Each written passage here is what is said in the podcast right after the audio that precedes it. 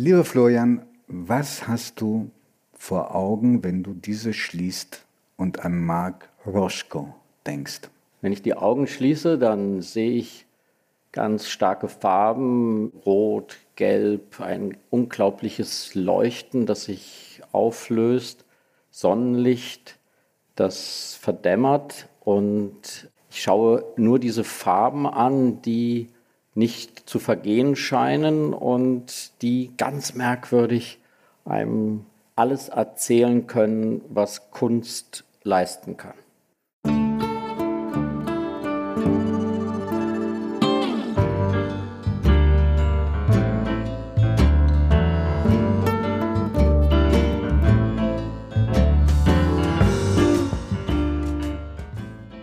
Augen zu. Der Kunstpodcast mit Florian Illies und Giovanni Di Lorenzo.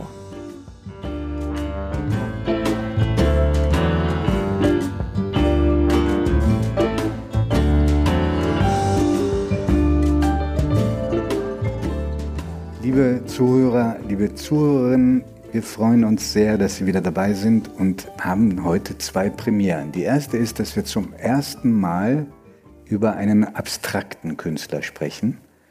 Und die zweite Premiere ist, dass wir zum ersten Mal vor Publikum unser Podcast aufnehmen. Sonst waren wir immer ganz allein in unserem Büro. Und der Grund ist eine Ausstellung, die in Potsdam läuft, in dem wunderbaren Museum Barberini, benannt nach einem italienischen Adelspalast, der große Ähnlichkeiten hat mit dem Palazzo Barberini hier in Potsdam und der, wie auch dieses Haus, eine sehr bedeutende Kunstsammlung beherbergt. Und hier läuft gerade eine wirklich sehenswerte Ausstellung. Die Form der Freiheit heißt sie. Mehrere sehr bedeutende abstrakte Maler. Und einer davon ist eben Mark Roscoe. Und da war die Einladung dieses Hauses, hier über Roscoe zu sprechen und wir freuen uns auf dieses Abenteuer. Ja, Sie dürfen hemmungslos klatschen.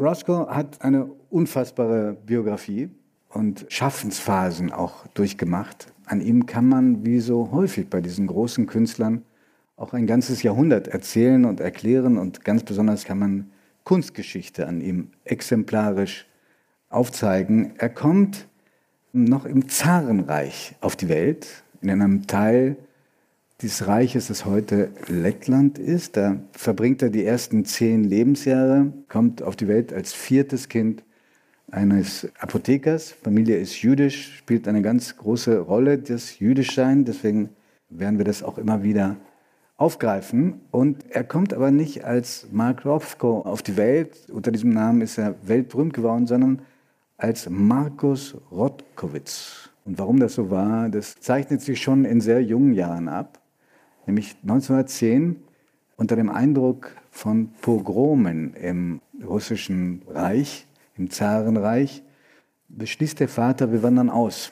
Er geht nach Amerika, da war er sieben Jahre alt und geht erstmal drei Jahre nach Portland, Oregon und holt drei Jahre später die ganze Familie nach und stirbt dann unglücklicherweise schon ein Jahr, nachdem die Familie nachgekommen ist. Also das Thema Tod zieht sich auch bis an sein Lebensende in einer Form, die ziemlich tragisch ist, aber dazwischen ist unendlich viel Lebendiges auch. Insofern machen Sie sich jetzt nicht auf eine Trauergeschichte gefasst, aber das ist so der Rahmen. Er wird erst in den 30er Jahren als Auswanderer amerikanischer Staatsbürger. Und was macht er da in diesem Moment?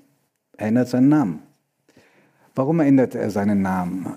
Jetzt könnte man sagen, er wollte ihn amerikanischer machen. Aber der Sohn vermutet, dass unter dem Eindruck des, was in Europa passierte, in Italien, aber vor allen Dingen eben in Deutschland, die Judenverfolgung, dass er einen Namen gesucht hat, der weniger jüdisch klang als sein Geburtsname. Und das geschah auch noch unter diesem Eindruck, dass Amerika ein großer Schmelztiegel ist. Aber die Angst vor wachsendem Antisemitismus auch in Amerika, die hat Rothko, wie er dann hieß, beschäftigt. Anderer Bruder hat einfach nur den Namen Roth dann gewählt, aber sie haben erstmal das abgelegt. So, wenn du noch mehr Fragen hast zum Jüdischen, das glaube ich, kann man nicht ausklammern bei ihm. Ist wichtig, auch wenn er das immer wieder beiseite geschoben hat und gesagt hat, das interessiert mich nicht. Der Sohn sagt, es ist allenfalls die halbe Wahrheit. Ja, mir fiel einfach, als ich diese Biografie nochmal las, nochmal auf, dass wir in ersten und an anderen Podcast-Folgen über Christo gesprochen haben, über Andy Warhol. Und auch dieses alles sind osteuropäische Emigranten, die in Amerika ihren Namen wechseln und in Amerika dann plötzlich zu Verkörperung amerikanischer Kunst werden. Das ist was ganz Wichtiges und ganz Zentrales, was man, glaube ich, immer wieder vergisst, dass diese sehr, sehr viele dieser ganz großen Figuren der amerikanischen Kunst des 20. Jahrhunderts europäische Wurzeln haben, europäische Verbindungen ja. haben. Und ich glaube, bei Mark Roscoe ist das Europäische eigentlich zeitlebens ein dominierender Faktor. Ja, und das hatte, du hast es gerade schon angesprochen, natürlich zwei Gründe. Das eine war, dass nicht mehr Paris das Mekka für die Künstler war, sondern New York, das in den 40er Jahren ganz besonders. Und das zweite war, dass Amerika im Vergleich zu Europa ein sicherer Ort war. Ja, und das führt dann eben dazu, dass dann ab den 40er Jahren eben auch viele der großen Künstler aus Europa, Max Ernst, Breton, Masson, also die Surrealisten gerade auch leibhaftig in Amerika sind und dann eben plötzlich die amerikanische Kunst, nicht nur die Personen, sondern die Kunstwerke und alles sehr konkret in Amerika kennengelernt hat. Aber ich glaube, wir sollten nochmal zurückgehen. Mhm. Ähm, in die ersten Jahre. In die ersten, ersten Jahre, Jahre, denn das, was wir hier jetzt als Roscoe-Ikone, Verkörperung sehen, diese großen Farbfelder, das ist eben das Werk der letzten 20 Jahre von Roscoe. Die auch äh, die produktivsten waren bei ihm, insbesondere die letzten zwei Jahre vor seinem Tod, mhm, ja. wo er ganz besonders an Depressionen litt.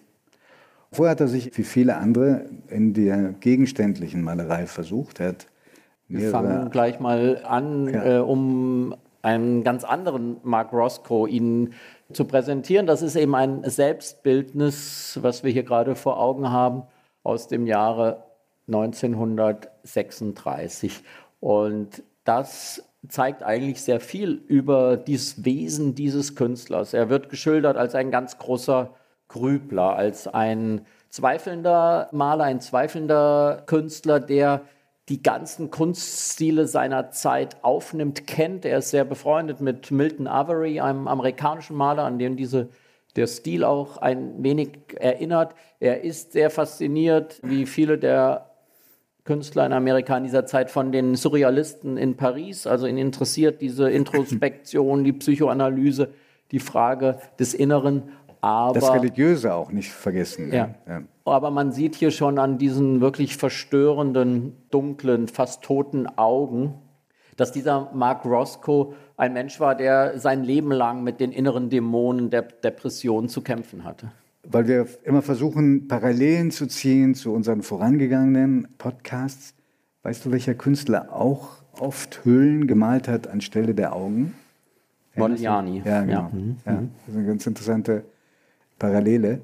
Er besucht mehrere Akademien, war auch Schüler von Max Weber, Expressionist, ein damals sehr berühmter, heute ein bisschen in Vergessenheit geraten, unterrichtet auch selbst als 50-Jähriger, das muss man sich mal vorstellen, wo heute ein Roscoe ein Vermögen wert ist, ein einziges Bild, hat er noch ein Jahreseinkommen von etwas über 2000 Dollar angegeben. Also er war kein Hungerleider wie viele andere, aber also reich war er nun wirklich nicht. Die gegenständliche Malerei, an die er sich versucht, da, lieber Florian, muss ich bekennen, mit der konnte ich wenig anfangen. Ich finde, da hatte er sich noch nicht gefunden. Ich kann keinen richtigen Stil erinnern. Er erinnert mich ein bisschen an den Picasso, der, der sich so im Kubismus verloren hat. Er erinnert mich in manchen Bildern an Matisse, der, glaube ich, auch für ihn sehr wichtig war.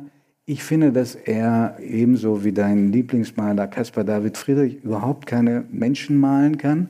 Du würdest jetzt sofort äh, sagen, das ist so das wie klären bei, wir später. Ja. Äh, bei, das würdest sofort sagen, wie bei Edward, Edward Hopper. ja, und da würde genau. ich sagen, da liegst du falsch, aber ja, da bist du nicht runterzukriegen. Also ich konnte mit der gegenständlichen Malerei, seiner gegenständlichen Malerei nicht so viel anfangen. Ist das für dich nachvollziehbar oder hast du etwas gesehen, was ich einfach nicht erkennen kann? Nein, das geht mir sehr ähnlich. Ich finde das aber immer wahnsinnig beruhigend, dass Genies nicht als Genies vom Himmel fallen und dass man einfach sieht, was da für Jahrzehnte von Ringen und Arbeit und Suche dahinter steckt. Also man sieht hier, das ist ein Künstler, der, der versucht hier Badende am Meer, am Strand zu malen. Das ist 1933, 34. Das ist den. Da war er auch noch nicht besonders jung. Nein, nein, nein, eben er ist äh, 30 Jahre alt. Also das ist. Überleg dir, äh, was Picasso als 16-Jähriger schon gemalt hat. Also da ist er 30 Jahre alt.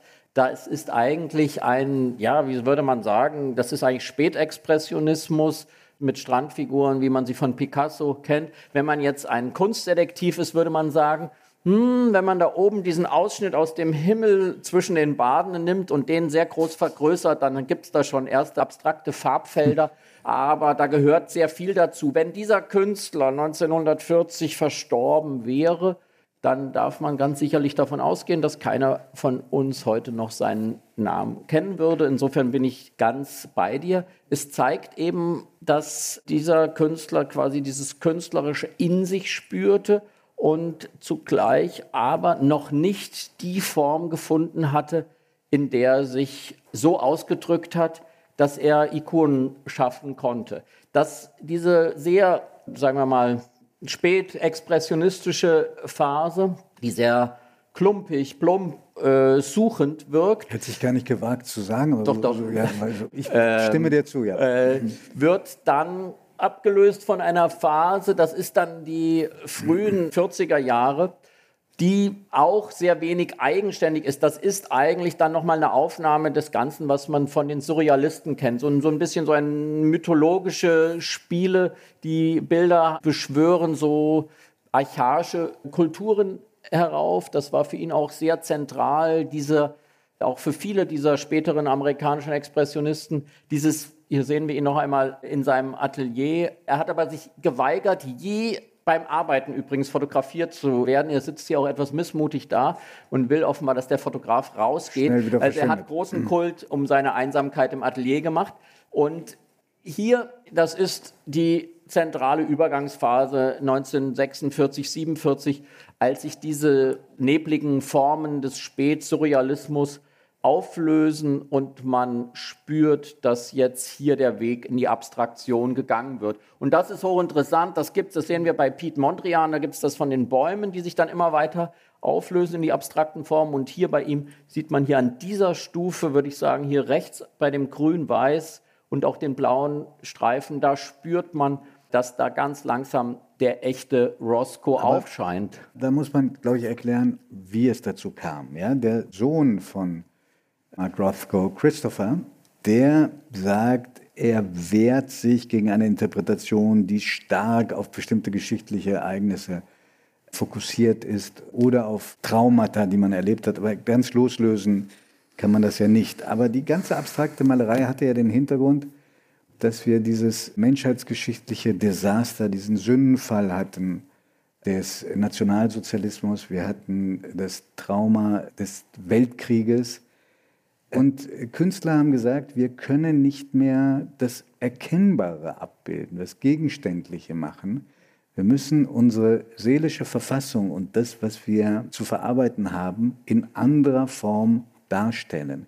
Es hat mich ein bisschen erinnert an ein ganz berühmtes und auch sehr bedrückendes Wort des Philosophen und Soziologen Theodor Adorno, gebürtiger Frankfurter, emigrierte dann in die Vereinigten Staaten und kehrte 49 zurück. Und dann schrieb er, nach Auschwitz ein Gedicht zu schreiben, ist barbarisch, 49. Und so ein bisschen ist das die Parallele in der Literatur, in der Wissenschaft, Teil, sagen wir, in den Geisteswissenschaften. Aber in der gewisse, Malerei unbedingt. Dass ja. gewisse Formen nicht mehr gingen. Und das erleben wir, glaube ich, in der Figur von Mark Roscoe ganz zentral. Deswegen würde ich sagen, 45 ist für ihn der, der Bruch in seinem künstlerischen Werk, weil 45 eben auch in dem Erkennen über den Ausmaß und die Dimension des Holocaustes, für den schon 1913 vor jüdischen Progromen geflohenen Mark Roscoe sozusagen eine Wiederholung seiner Kindheitstraumata war und das eigentlich dann wirklich zu dem Entscheidung bei ihm künstlerisch führte, dass die Grenzen des Darstellbaren leider erreicht sind, dass das menschliche Maß dessen, was man sich vorstellen konnte, bis zum Jahre 1945 leider überschritten war und dass er aus dieser Erschütterung den Weg in die Abstraktion gesucht und gefunden hat, scheint mir ein sehr plausibler Ansatz, diesen ja, großen stilistischen Wechsel in seinem Werk zu erklären. Du hast doch mal Kunstgeschichte studiert. Ist immer länger her. Ja, macht nichts. Aber ich dachte immer, die abstrakte Malerei ist früher schon erfunden worden. Als Urheber, erstes berühmtes Bild, gilt der russische Maler, der dann lange gelebt und gearbeitet hat, auch in Frankreich und in Deutschland, Wassily Kandinsky. Aber ich weiß nicht, ob du weißt, dass das offenbar nicht mehr stimmt. Doch, das verfolge ich mit großer Neugier, dass da immer gestritten wird, wer der allererste war. Aber ich glaube, dass es verschiedene Kandidaten dafür gibt. Das Interessante ist, es soll angeblich eine, also angeblich, es gibt auch Ausstellungen darüber, es soll eine schwedische ja. lange vergessene und auch an den Rand gedrängte Künstlerin gewesen sein, namens Hilma af Klint. Nicht Klimt, sondern Klint. Und die war eine Theosophin, so wie anfänglich auch Rudolf Steiner. Die beiden kannten sich auch. Und die soll noch vor Kandinsky abstrakt gemalt haben. Aber wahrscheinlich aus einer anderen Motivation heraus. Das kommt bei ihr aus einer anderen Motivation heraus. Das sind sozusagen sehr ornamentale Abstraktionen. Es gibt auch den tschechischen Maler František Kupka, der in dieser Zeit abstrakt wird. Das findet alles in dem wunderbaren Jahr 1913 statt. Da, äh, da äh, malt eben auch Male du ziemlich gut aus? Äh, Male ja. Malevich, Malevich malt da sein erstes schwarzes Quadrat. Das ist eine sehr vergleichbare Zeitströmung 1913 vor dem Ersten Weltkrieg 1912 zu der Erfahrung, die hier weltweit zu einem Wechsel in die Abstraktion führt. Wir haben das in Europa genauso, in Deutschland mit dem Informell, in Frankreich mit den ganzen wunderbaren Malern um Soulage. Und das ist sozusagen diese Erschütterung des Zweiten Weltkriegs führt zu einer zweiten Welle der Abstraktion und der Begriff dieses amerikanische Expressionisten bezieht sich ja auch letztlich auf diese allererste expressionistische Bewegung, deswegen sagt man jetzt eben die abstrakten Expressionisten hier. Das ist eine sozusagen sehr kollektiver Weg in die Abstraktion, der da in Amerika in den frühen 50ern und in den späten 40er Jahren anfängt. Jackson Pollock ist sicherlich der muskulöseste Vertreter dieser der Malerei. Hier, der hier in Potsdam jetzt auch gerade ausgestellt wird. Ja, mit, ja. Seinen, mit seinen Action-Paintings. Ja. Und man sieht daran, das ist, glaube ich, auffällig, abstrakter Expressionismus ist kein Stil. Das ist eine unendliche Bandbreite zwischen Jackson Pollock und Barnett Human. Es ist mehr ein Prozess vielleicht. Also man will darstellen... Aber lass uns, lass uns darüber noch ein bisschen diskutieren, vielleicht auch streiten. Ja? Mir scheint, dass Rothko unter den ganzen abstrakten Expressionisten der strengste war, der sich ganz stark abgesetzt hat, auch von anderen Zeitgenossen, wie unsere geliebte Tamara de Limpicka oder Andy Warhol, denen er bestimmt vorgeworfen hätte, sie machen Gebrauchskunst. Wir haben verschiedentlich schon darüber geredet. Er wollte etwas völlig anderes. Ihm war der Gedanke, dass seine Kunst gefallen könnte, eher unheimlich. Er wollte an die existenziellen Fragen rangehen und er hatte die Vorstellung, dass seine Kunst eine so starke Wirkung entfalten könnte, dass man im Abstand von drei Metern vor einem seiner Kunstwerke in Tränen ausbrechen kann.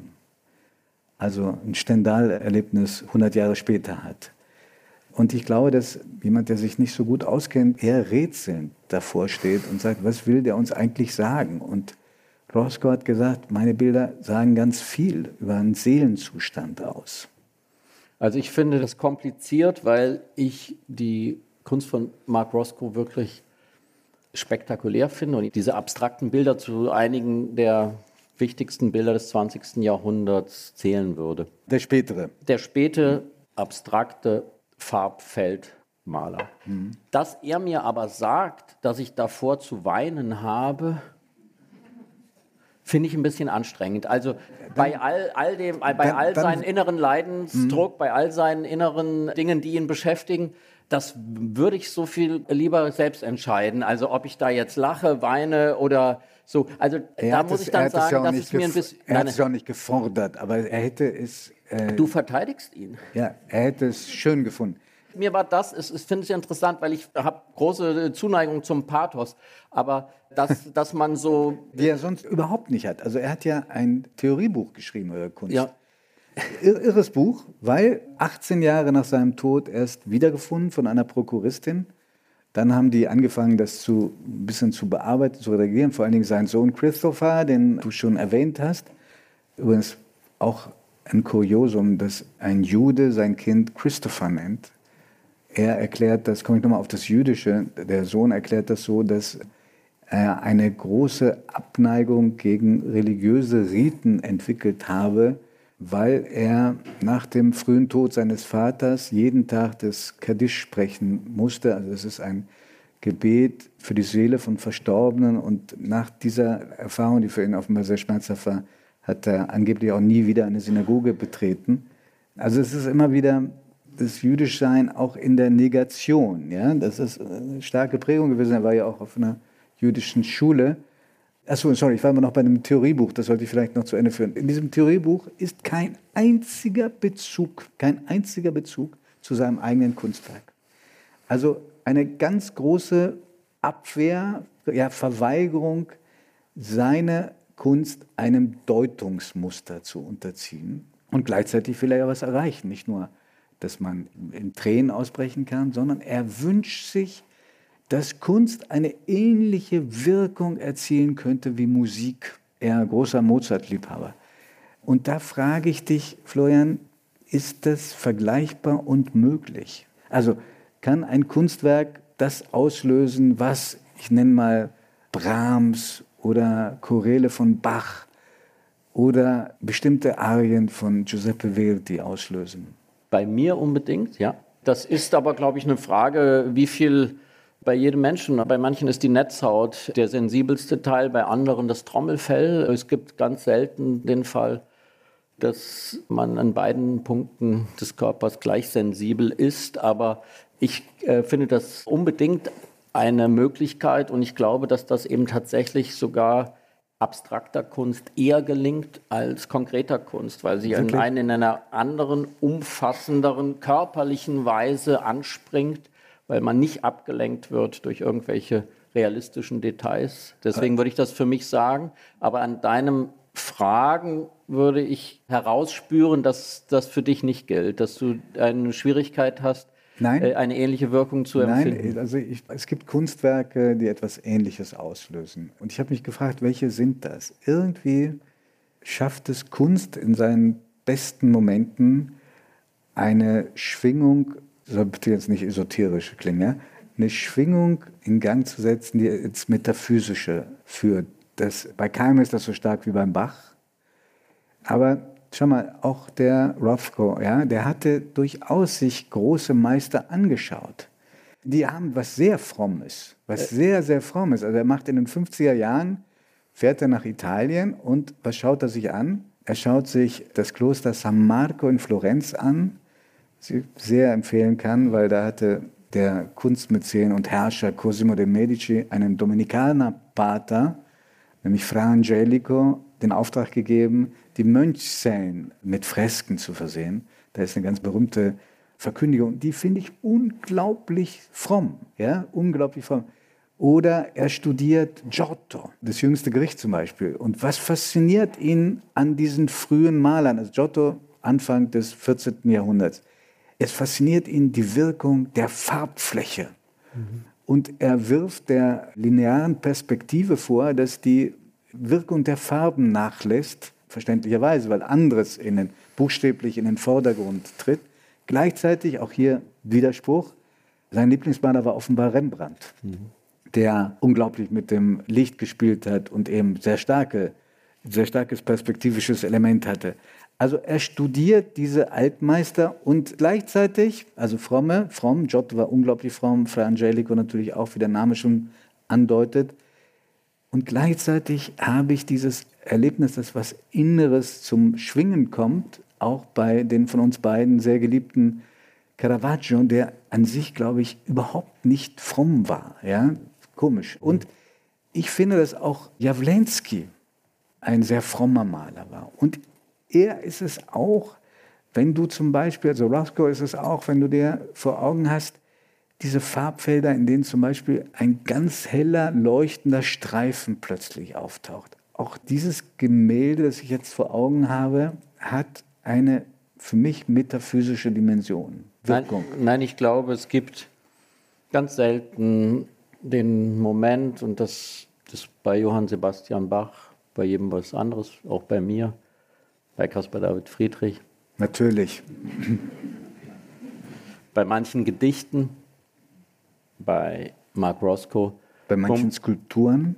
Wo man das Gefühl hat, der Mensch, der Schöpfer dieser Werke, hat einen Zipfel des Überirdischen gerade berührt. Ja. ja. Und ich glaube, dass ihm das auch gelungen ist, dass Mark Roscoe das gelungen ist. Und ich glaube, dass auch das damit zusammenhängt und das verbindet ihn mit Johann Sebastian Bach und den anderen. Das ist nie eine Abstraktion oder eine Musik, die leichtfüßig ist, sondern in der ganzen Musik liegt die ganze Tragik des Lebens Jesu oder des eigenen Lebens. Und auch für Mark Roscoe ist, war absolut empört, wenn man seine Leinwände einfach nur schön fand. Er kriegte einen Auftrag, freute sich riesig fürs Four Seasons Hotel in New York vier Bilder zu malen und er freute sich über den Auftrag. Dann ging er aber mit seiner Frau da einmal hin und dann sah er, nein, in diesem Raum, wo diese Leute Abendessen sollen, meine Bilder hängen, hat er das Geld zurückgezahlt und die Bilder für sich behalten, weil er wollte eigentlich, dass seine Kunst sozusagen in einer nahezu, wie die Mönchszellen von Fra Angelico, äh, angebetet wird und dass aus diesem Beziehung zwischen dem Bild und dem Betrachter für den Betrachter etwas passiert, was einer religiösen Wirkung äh, nahe kommt. Darf ich dir ja. an, an, dieser Stelle, weil wir Frangelico und diese Reisen in den 50er sind, 50er, 60er, darf ich dir noch eine andere Geschichte erzählen aus dem reichen Fundus an Legenden über Rothko? Das ist, glaube ich, hoffentlich Ihnen allen als regelmäßigen Zuhörern bewusst, dass Giovanni Lorenzo in direkter Nachfolge zu Giorgio Vasari, dem großen äh, Erzähler der an, an die, äh, an, an diese, Italiens an, dieser, an dieser Bosheit. Ähm, hat, Sehr äh, das ist eine Zer hat, äh, voller Zärtlichkeit. Florian, voller Florian Zärtlichkeit. Monate gebastelt. Aber es ist ehrlich gesagt, äh, ich habe es einfach nur von seinem Sohn erfahren. Er trifft auf einer Italienreise, während einer Italienreise, den berühmten Regisseur Michelangelo Antonioni. Ich weiß nicht, ob Sie den noch ein bisschen kennen. Zabriskie Point, Blow Up, Die Rote Wüste hieß, glaube ich, die deutsche Übersetzung eines italienischen Films Il Deserto Rosso. Die beiden treffen sich. Und was soll Antonioni angeblich Rothko gesagt haben?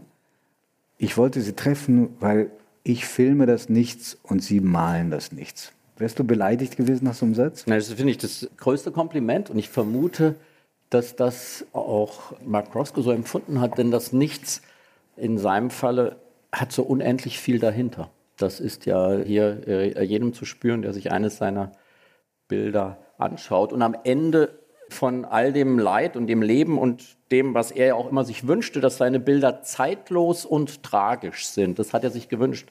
Das ist eine unglaubliche Kombination und das und die auch gelingt. Also weil, gelingt. weil, weil im Gegensatz zu wie es dir geht, ich finde, dass die Filme von Antonioni, die Filmgeschichte geschrieben haben, nicht mehr funktionieren, wenn du sie dir heute anschaust.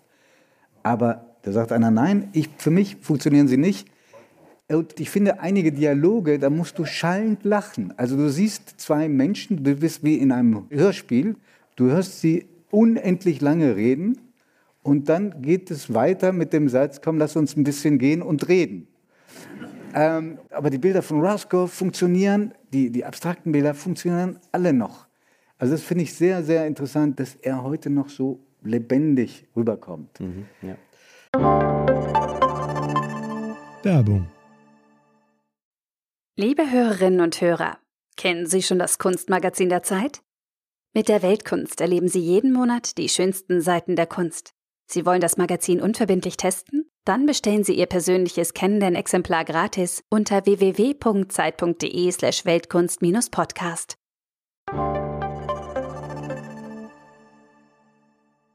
Wir haben den Christopher Roscoe schon so oft erwähnt, den Sohn, der sehr früh seinen Vater verloren hat, aber ihn noch eben als Kind kennengelernt hat und auch mit dem Vater diese Reisen nach Europa gemacht hat, nach Florenz, nach Pompeji. Auch das pompeianische Rot leuchtet hier immer meiner Meinung nach aus diesen Bildern raus und auch die Tragödie Pompeis, also sozusagen die Illustration des Endes. Und Christopher, klinischer Psychologe, also gut gerüstet für das, was er dann hauptberuflich seit Jahrzehnten macht. Er kuratiert nämlich das Werk seines Vaters. Genau, und wir sind ja hier in Potsdam und haben als kleine Referenz an Günter Jauch in jeder unserer Folgen des Podcasts einen Telefonjoker, den wir immer dann befragen, wenn Dinge aus erster Hand erzählbar sind aus der Familie. Und das ist in diesem Falle möglich gewesen. Und wir haben mit Christopher Roscoe in Amerika gesprochen und ihm zwei Fragen gestellt, die zentral sind für das Verständnis. Und die erste kann nur er beantworten, denn die erste Frage, die ich ihm gestellt habe, ist, Sie haben Ihren Vater erlebt und Sie leben jetzt mit diesen Bildern von ihm zu Hause. Ist die Ausstrahlung, die er als Mensch hatte, dieselbe wie die, die seine Bilder haben? Rothko paintings are well known for having an inner glow, a warmth and depth of color that appears to radiate out from the inside of the painting. This was an effect created by my father by layering multiple colors one on top of the other, each one radiating through the one above it. And this creates a sense of richness and emotional depth that in many ways parallels what my father was like. He was a man of complex feelings, never a single color, and those many layered canvases reflect some of his personality with their warmth and inner glow. Christopher Roscoe sagt eben, ja, es ist tatsächlich genau so. Das innere Glühen, was die Bilder seines Vaters ausmachte, entstanden durch seine Bilderfindung von immer neuen zarten Farbschichten, die er hundertfach übereinander legte und der daraus entstehende Reichtum an Farbigkeit und die Tiefe, die diese Bilder haben, das war eigentlich genau das, was die Persönlichkeit seines Vaters als Mensch auch auszeichnete. Er hatte diese ganz vielen Ebenen, diese Gefühlslagen, diese ganz vielen Farben, die in ihm glühten, so wie in seinen Bildern. Und deswegen, wenn wir diese Bilder von ihm sehen, dann sehen wir eigentlich den Mensch Mark Roscoe, denn diese Bilder reflektieren zu 100 Prozent die Vielschichtigkeit und das innere Glühen seiner Persönlichkeit. Ich habe ja mich mit ihm viel beschäftigt, schon allein deswegen, weil er so grundlegende Bücher über den Vater geschrieben hat. Aus einigen bin ich aber auch nicht schlau geworden. Ich weiß nicht, ob du es geworden bist. Er sagt, der Vater hat ja unendlich offenbar gelitten an Depressionen. Und er sagt dann, ja, aber mein Vater war lebensbejahend und voller Schaffenskraft. Und es ist auch gar nicht wahr, dass er dann zum Ende seines Lebens immer mehr die Farben schwarz und braun und grau favorisiert hat. Es gibt auch ganz bunte Bilder. Er war lustig. Also es ist, vor allem wenn man das Ende dann auch kennt, der arme Christopher war sechs Jahre alt, als sein Vater Selbstmord begann. Er schlitzte sich die Pulsadern auf. Die spätere Autopsie hatte ergeben, dass er dann eine sehr große Menge an Antidepressiva im Körper hatte. Die letzten zwei Jahre hat er in seinem Atelier gelebt. Die nochmalige Verschlechterung war zum einen ein körperliches Defizit. Er hatte ein Aneurysma. Dann aber auch spielte die Trennung von seiner Frau Marion, eine zweite Frau, eine ganz große Rolle, die, die Mutter von Christopher und seiner sehr viel älteren Schwester. Also es gibt so bei ihm die Tendenz, ja nichts Psychologisches in seine Bilder hinein zu interpretieren. Oder wie war dein Eindruck? Das ist richtig, aber vielleicht ist das auch eine Form der Abwehr? Eine Abwehr, auch weil man natürlich sagen muss, dass über Mark Roscoe eine Unzahl von Artikeln eher psychoanalytischer Art geschrieben würde und all die Formen, dieses Abstrakte in Worte zu fassen, auch oft ein unglaublicher pathetischer Schwulst ist, mit dem man dann versucht, hier seitenlang oder bücherlang diese Wirkung zu beschreiben. Also ich habe das Gefühl, dass er, der wirklich mit diesen Bildern zu Hause leben darf, der das Glück hat, mit diesen Bildern leben zu können, über die Wirkung der Bilder interessanterweise sehr, sehr gut mhm. sprechen mhm. kann und wirklich Faszinierendes zu sagen vermag, gerade weil er den Vater sechs Jahre kennenlernen durfte, seine Schwester älter war, er sich mit ihr viel ausgetauscht hat und ich das Gefühl habe, es bereichert unser Wissen sehr und man wünschte sich in anderen Fällen oft, dass aus der Familie man gerade bei abstrakten Künstlern man so einen Erklärmodus dazu bekommen hat. Und ich habe ihm auch tatsächlich noch eine zweite Frage gestellt bei unserem Gespräch zu dem Thema, was wir eben schon angesprochen hatten, nämlich zur Frage der Musik und der Frage, wie er den Unterschied machen würde für die Werke von Mark Roscoe, weil sie ja nun über das Auge funktionieren und der Vergleich, der oft gezogen wird zur Musik eben über das Ohr. Was ist daran vergleichbar und wieso ist für ihn die Wirkung der Werke seines Vaters der Musik vergleichbar? My father was a great lover of music, often listening to Mozart or Beethoven or Schubert while he painted. He talked about bringing the poignancy of music to artwork. And what particularly appealed to him about music was its ability to communicate directly with our inner feelings, with our own mental and emotional states without the intervention of language or other rational thought. He sought to do much the same thing in his paintings, finding ways through color and space to speak directly to our inner selves. And when you enter a room that has not just one Rothko, but many Rothkos, he activates the space. It's not simply an effect of what we see with our eyes, but it becomes a bodily sensation you feel the silence, you feel the glow of the paintings, you feel an almost sacred space that he creates around you. It can be a very moving experience, much like listening to great music.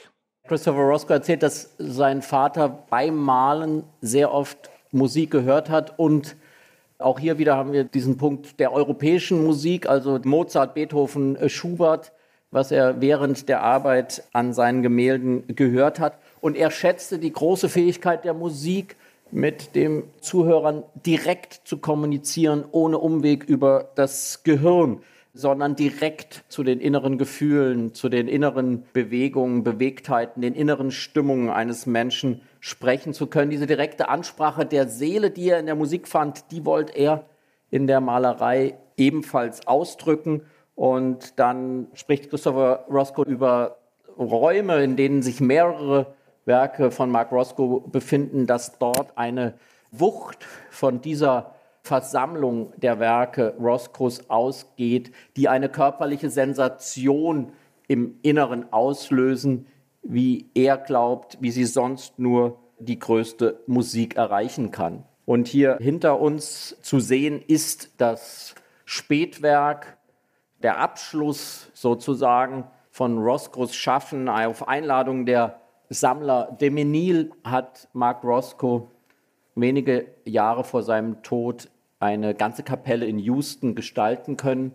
Wir sehen sie hier. Es ist auch insofern wirklich ein sozusagen Kulminations- oder Endpunkt seiner Malerei, weil äh, es hier gar keine Farbfelder mehr gibt, sondern man nur noch ein purpurfarbenes, dunkles Schweigen der Malerei eigentlich vor Augen hat. Und wenn man dann weiß, dass er sich zwei Jahre später oder ein Jahr später umgebracht hat, hat das leider eine sehr schreckliche Konsequenz. Mhm. Florian, wir haben in unserem Podcast auch immer wieder thematisiert, wie dann der Wert der Kunstwerke sich verändert hat. Rothko war nie reich durch seine Kunst. Du warst ja auch mal in dem Kunstgeschäft tätig. Da gibt es offenbar nicht nur Ehrenmänner, der hat vor seinem Tod drei Freunde bestimmt, die sich kümmern sollten um sein Werk. Fast 800 Gemälde hat er hinterlassen, die Zeichnungen nicht mitgezählt. Und darunter war der Finanzchef der Galerie Marlborough, der er für, glaube ich, zehn Jahre erstmal da sein Werk überlassen hat. Dann starb Rothko und was passierte? Der Finanzchef sorgte dafür, dass Marlborough 100 seiner Werke für die Summe von 1,8 Millionen bekam. 1,8 Millionen, da waren wir schon in den 70er Jahren. Heute kriegst du, glaube ich, nicht mal mehr so einen Farbtopf von Rothko für äh, 1,8 äh, Millionen. Die Kinder haben sehr lange vor Gericht gestritten, bis sie wieder die Kontrolle hatten über seine Werke. Mhm. Ja, also das ist ganz tragisch. Er hat es alles sehr gut konzipiert und einen sehr guten scheinbaren Weg für seine Kunst gefunden. Das hat nicht stattgefunden. Umso schöner, dass es dann nach langem Weg jetzt das Erbe bei seinen beiden Kindern ist, die sich darum kümmern und auch selbst in Wien im Kunsthistorischen Museum vor kurzem eine Ausstellung äh, kuratiert haben und versuchen ganz bewusst den ganzen Roscoe, also auch die frühen Werke, zu zeigen und den Menschen nahezubringen. Es gibt eine Geschichte, die ich gelesen habe, die mich noch sehr beschäftigt hat zu Mark Roscoe, weil wir immer wieder auch über das Jüdische jetzt gesprochen haben und diese Erschütterung bei ihm. Wir müssen uns ja in diesen Tagen mit vielen traurigen antisemitischen Dingen rund um die Dokumenta in Kassel beschäftigen. Und, An der er äh, übrigens mal teilgenommen hat. Ja, ja. aber äh, 1959 wurde er eingeladen von Werner Haftmann an der Dokumenta in Kassel teilzunehmen und da hat er gesagt, er würde nie deutschen Boden betreten wegen des Holocaustes, aber er würde anbieten, in Kassel eine ganze Kapelle zu malen mhm. als äh, Sühnekapelle für die Opfer des Holocausts. Leider hat die Stadt Kassel dafür keinen geeigneten Raum gefunden im Jahr 1959. Unfassbare Geschichte. Äh, sonst hätten wir eine solche Kapelle heute auch in Nordhessen. Mhm. Äh, dazu muss man wissen, Florian kommt aus Hessen. Man ähm, kann nicht ganz so viel damit punkten, muss ich dir sagen, wie mit einer italienischen Herkunft. Aber, ja, aber die ist ja sehr verdünnt. Es ist ja nur, sind ja nur 50 Prozent.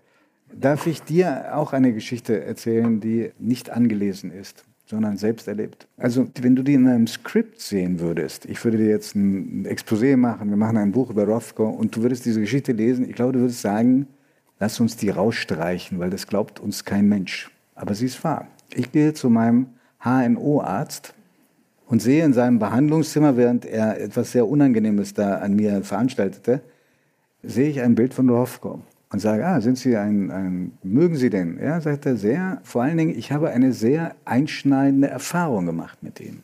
Sage ich so, was denn für eine?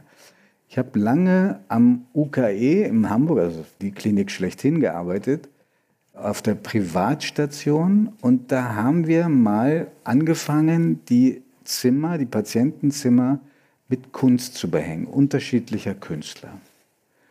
Und dann haben wir, habe ich, er, über zwei Jahre ausgewertet, in welchen Zimmern mit welchen Künstlern die Patienten am schnellsten genesen sind.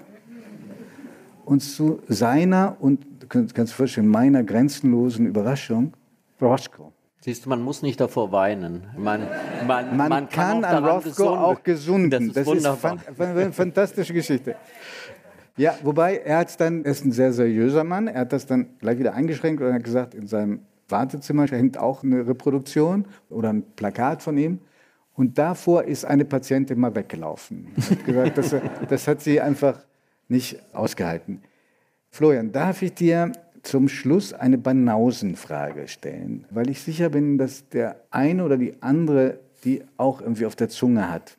Es gibt gegenüber der abstrakten Kunst ja auch ein Vorurteil, nämlich dass manche Künstler es sich da leicht machen. Das kann man schon alleine technisch bei Rothko nie sagen, weil das ist auch eine besondere Technik, die er beherrscht hat.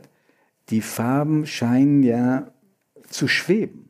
Da war offenbar eine Lasur im Einsatz, die unglaubliche Effekte erzielt hat. Aber wenn ich zum Beispiel mir in dieser Ausstellung den Ed Reinhardt anschaue, das Bild Schwarz auf Schwarz Nummer 8, da sehe ich einfach nur eine schwarze Farbe. Und da kommt dann dieser gemeine Satz, den jedem Kunstkritiker und jedem Kunstschaffenden natürlich nur großen Widerwillen bereiten kann, das kann ich auch. Ja? Aber was ist die Kunst bei Schwarz auf Schwarz? Wenn man auf diese amerikanische Nachkriegskunst guckt, da gibt es ein herrliches Zitat aus der Zeit dieser 50er Jahre, wo das alles entsteht, von Howard Rosenberg, dem großen Kritiker, der sagte, Barnett Newman hat das Fenster geschlossen, Mark Roscoe hat die Rollläden runtergelassen und Ed Reinhardt hat das Licht ausgemacht. und so muss man das, glaube ich, sehen. Das ist ein Nullpunkt und als Nullpunkt hat er eine unglaubliche Wirkung, weil er die letzte Konsequenz der Abstraktion ist die Schwärze. Das haben wir hier gesehen bei der Kapelle in Houston. Das sehen wir bei einem von mir verehrten Künstler Peter Röhr in dem schwarzen Raum im Frankfurter Städel. Sein letztes Werk sind zehn große schwarze Tafeln. Das schwarze Quadrat von Malevich, das ist in gewisser Weise das Ende und das zauberhafteste, umwerfendste, schönste der Kunstgeschichte überhaupt ist, dass jedes Ende der Anfang von was Neuem ist. Nach Ed Reinhardts Schwarz auf Schwarz begann die bunteste Phase der amerikanischen Malerei überhaupt. Ja. Aber er hat eine ganz wichtige Funktion und ob das jeder kann, heute kann das jeder, aber in diesem Jahr es zu machen, hatte eine sehr große symbolische Bedeutung, wie es auch 1913 für Malevich im zaristischen Russland eine gigantische Bedeutung hatte, ein schwarzes Quadrat zu malen. Es geht immer um den Ort, um den Moment, um die große Idee, die hinter so etwas steht. Das Handwerkliche spielt dann oft in der, dieser Kunst eine kleinere Rolle. Bei Mark Roscoe spielt das Handwerkliche aber auch eine riesige Rolle. Riesige. Denn diese ja. Effekte zu erzeugen, haben sehr, sehr viele versucht auf eine ähnliche Weise. Niemand ist es in dieser Weise gelungen, tatsächlich dieses Transzendentale da hervorzurufen. Er hat den wunderschönen Ausdruck einmal benutzt, Gott ist für mich ein leuchtender Fleck.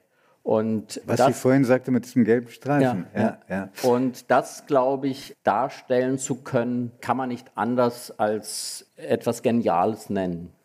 Florian, vor vielen, vielen Jahren, als es das Wort Podcast, jedenfalls in dem Zusammenhang, in dem wir es heute äh, benutzen, noch gar nicht gab, hast du mal zu mir gesagt, dir werde ich auch noch beibringen, wie schön abstrakte Kunst sein kann. Ich finde, das ist dir sehr gelungen und ganz besonders mit Mark Rothko. Es war mir eine Freude, mit dir zu reden und es war ein gewagtes Experiment, aber ich muss jetzt sagen, im Nachhinein sehr schön, dass wir zum ersten Mal Publikum hatten, weil sie haben uns eine große Kraft gegeben. Vielen lieben Dank. Vielen Dank. Vielen Dank. Danke.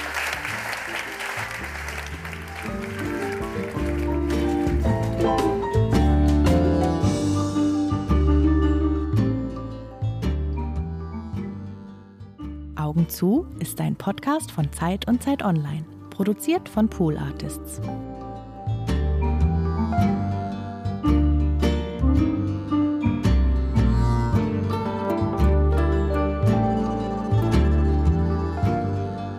Und jetzt dieses Schlusswort des wirklich fantastischen amerikanischen Kunstkritikers Robert Hughes, den ich allen, die ihn nicht kennen, Ihnen empfehle. Es ist ein viele wunderbare Bücher, die es auch auf Deutsch gibt. Und er hat über Mark Roscoe in dem Buch Der Schock der Moderne hat er Folgendes geschrieben.